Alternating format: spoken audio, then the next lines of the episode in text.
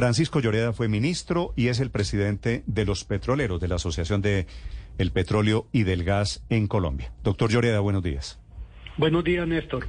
Con este anuncio del gobierno hecho a plena conciencia ante autoridades internacionales en Suiza, doctor Lloreda, ¿este es el comienzo del fin para el petróleo en Colombia? Sin duda, Néstor. De ahí la preocupación que hemos manifestado, pues no solo por la industria, sino por el país y por todos los colombianos, porque finalmente quienes terminaremos pagando estos platos rotos, pues somos todos los colombianos de insistir el gobierno en esa política como pareciera que será. Sí. Doctor eh, Lloreda, el tema de la transición energética, pues obviamente, por un lado creo que todos estaremos de acuerdo, es una obligación. En esto están muchos países del mundo. Ustedes tienen el mapa de cuánto produce Colombia en, huella de carbono, en desastre ambiental. El presidente Petro eh, tiene este tema como su obsesión y es con el tema del cambio climático que nos estamos aproximando aquí. No es cierto, por otro lado, que se necesita salir de estas industrias fósiles?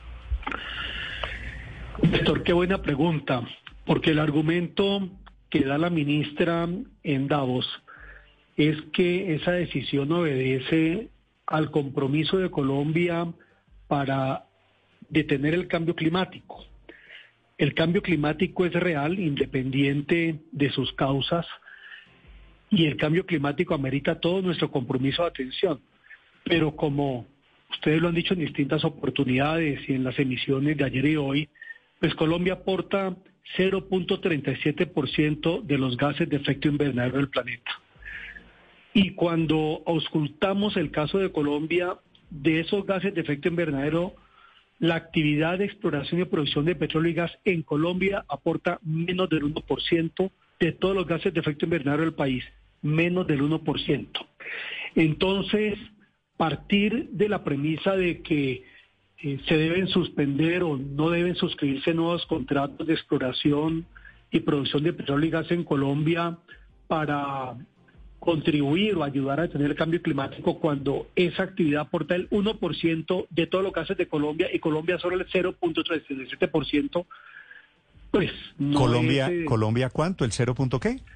Colombia 0.37% a nivel global. De estos, eh, la actividad de exploración y producción de hidrocarburos es 0.89% dentro de Colombia, o sea, el 1%. Entonces, ese es un argumento que pues, no es muy sólido.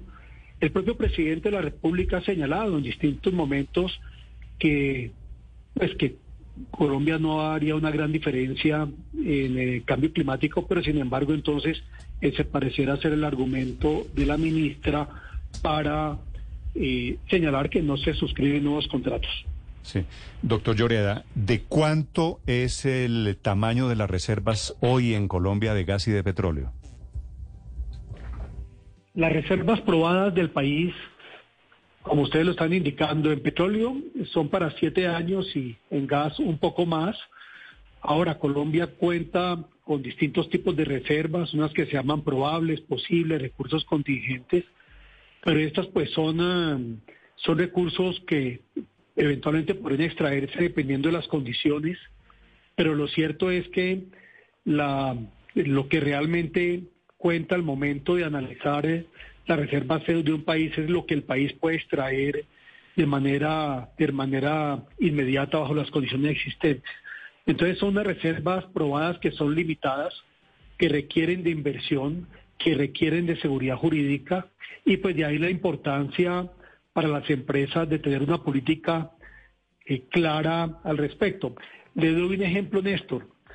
El dueño de una tienda, si el gobierno le dice que solo puede vender lo que tiene de existencia en la estantería, pero no puede sustituir lo que tiene en la estantería para seguir vendiendo, pues la pregunta es cuál es el interés del dueño de la tienda en, en mantener la tienda.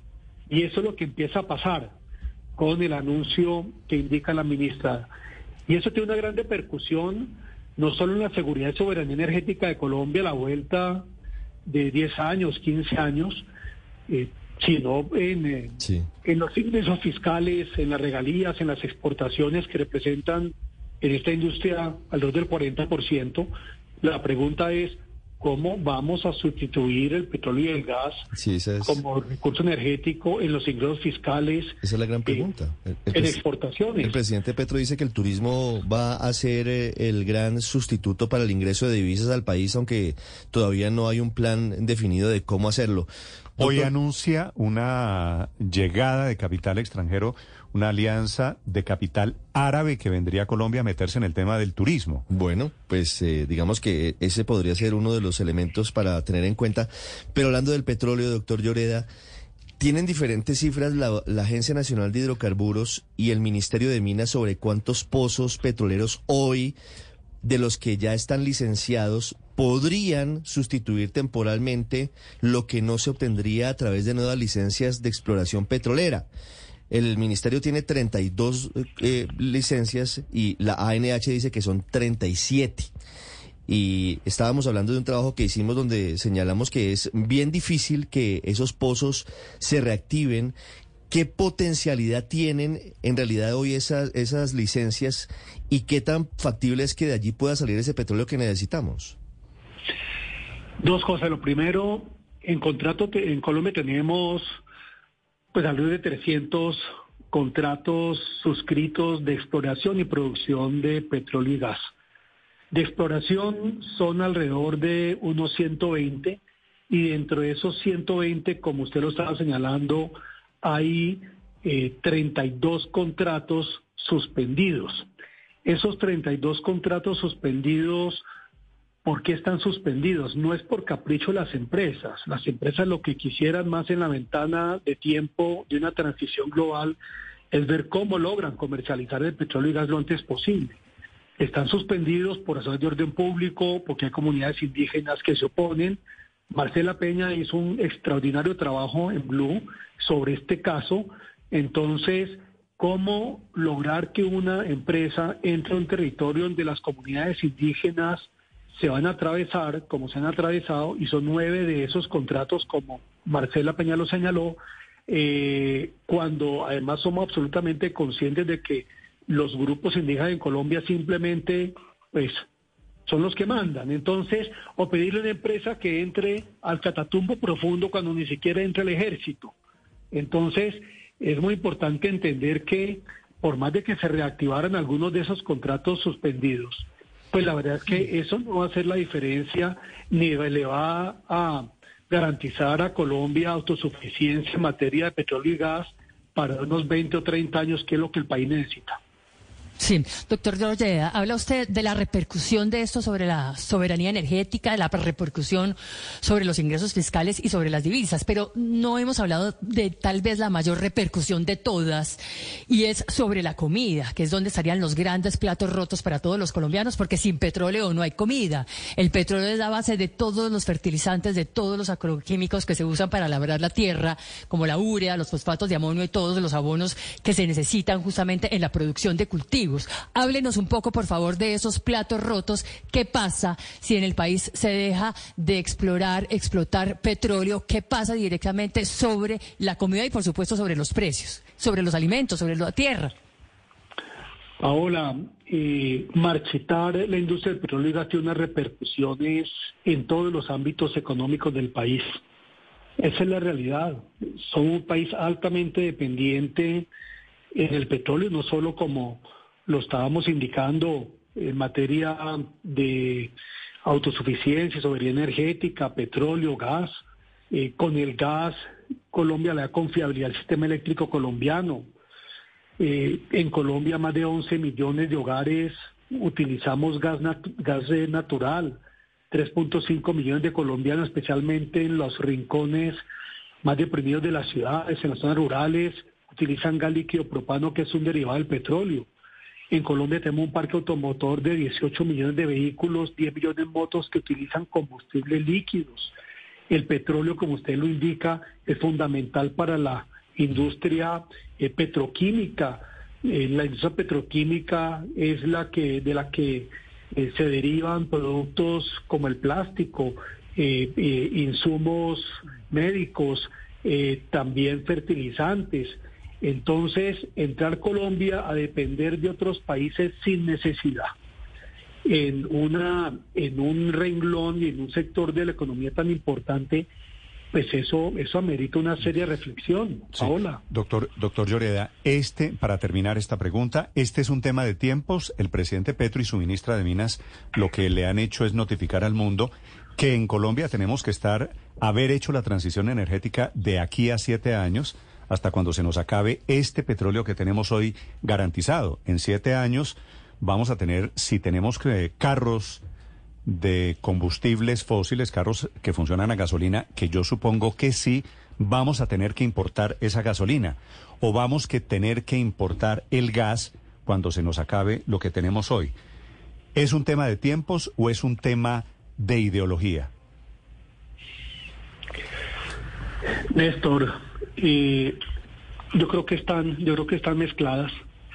Lo primero porque es absolutamente claro que una transición en Colombia no se hará en siete años. Le doy un dato que es muy sencillo. El gran desafío en materia de transición energética en Colombia no es la matriz eléctrica, que ya es verde, no es continuar eh, teniendo paneles solares, eólicos, no, eso, eso es muy importante y nos ayuda a electrificar más la matriz energética. Pero es que el 50% de la matriz energética son combustibles líquidos, es decir, el consumo. Entonces la pregunta que yo le hago a todos los colombianos es, ¿será que en siete años vamos a lograr una transformación del parque automotor de Colombia? El propio gobierno, los estudios de la UME señalan que al 2050 más del 70% de 50 millones de vehículos van a continuar utilizando combustibles líquidos. La demanda de combustibles líquidos el año pasado creció 14%. Este año continuará creciendo. Entonces la pregunta es, si el, el gran desafío de Colombia en materia de transición es la transición del parque automotor.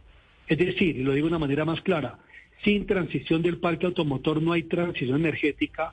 Entonces, ¿cuál es la razón para triturar una industria y que a la vuelta de 10 años no contemos con esta, no solo para atender las necesidades del país en materia de hidrocarburos, sino eh, para sacrificar unos recursos fundamentales para la nación y para las regiones? Entonces, ese es el tema de fondo, Néstor. Sí. No, hay muchos temas de fondo. Entre otras cosas, tenemos que preguntarnos si estamos listos con una eh, infraestructura de turismo para que el turismo reemplace lo que vamos a dejar de recibir por petróleo y por gas. ¿Usted sabe, doctor Lloreda, cuáles son los países que más reciben turistas al año? Pues eh, Creería, creería que son los países europeos. Estados Unidos, Estados, Unidos, China y Alemania. Y representan en esos países el 7% de los ingresos. Es decir, ni siquiera los grandes países turísticos tienen en el turismo el, el, motor de su economía. Néstor, usted lo ha dicho, el, turismo tiene un gran potencial en turismo en Colombia y sin duda alguna debemos impulsarlo eh, tengo entendido, de acuerdo a algunos estudios, que tendríamos que quintuplicar eh, el turismo en Colombia para acercarnos a los ingresos de la industria petrolera. Mm. ¿Eso se va a dar en siete años? Pues yo no lo creo. Menos es cuando en la última reforma tributaria se incrementaron los impuestos a los hoteles se dañó, se dañó la comunicación. Doctor Lloreda, muchas gracias por acompañarnos esta mañana. Muchas gracias, Néstor. Gracias, señor. Gracias a usted.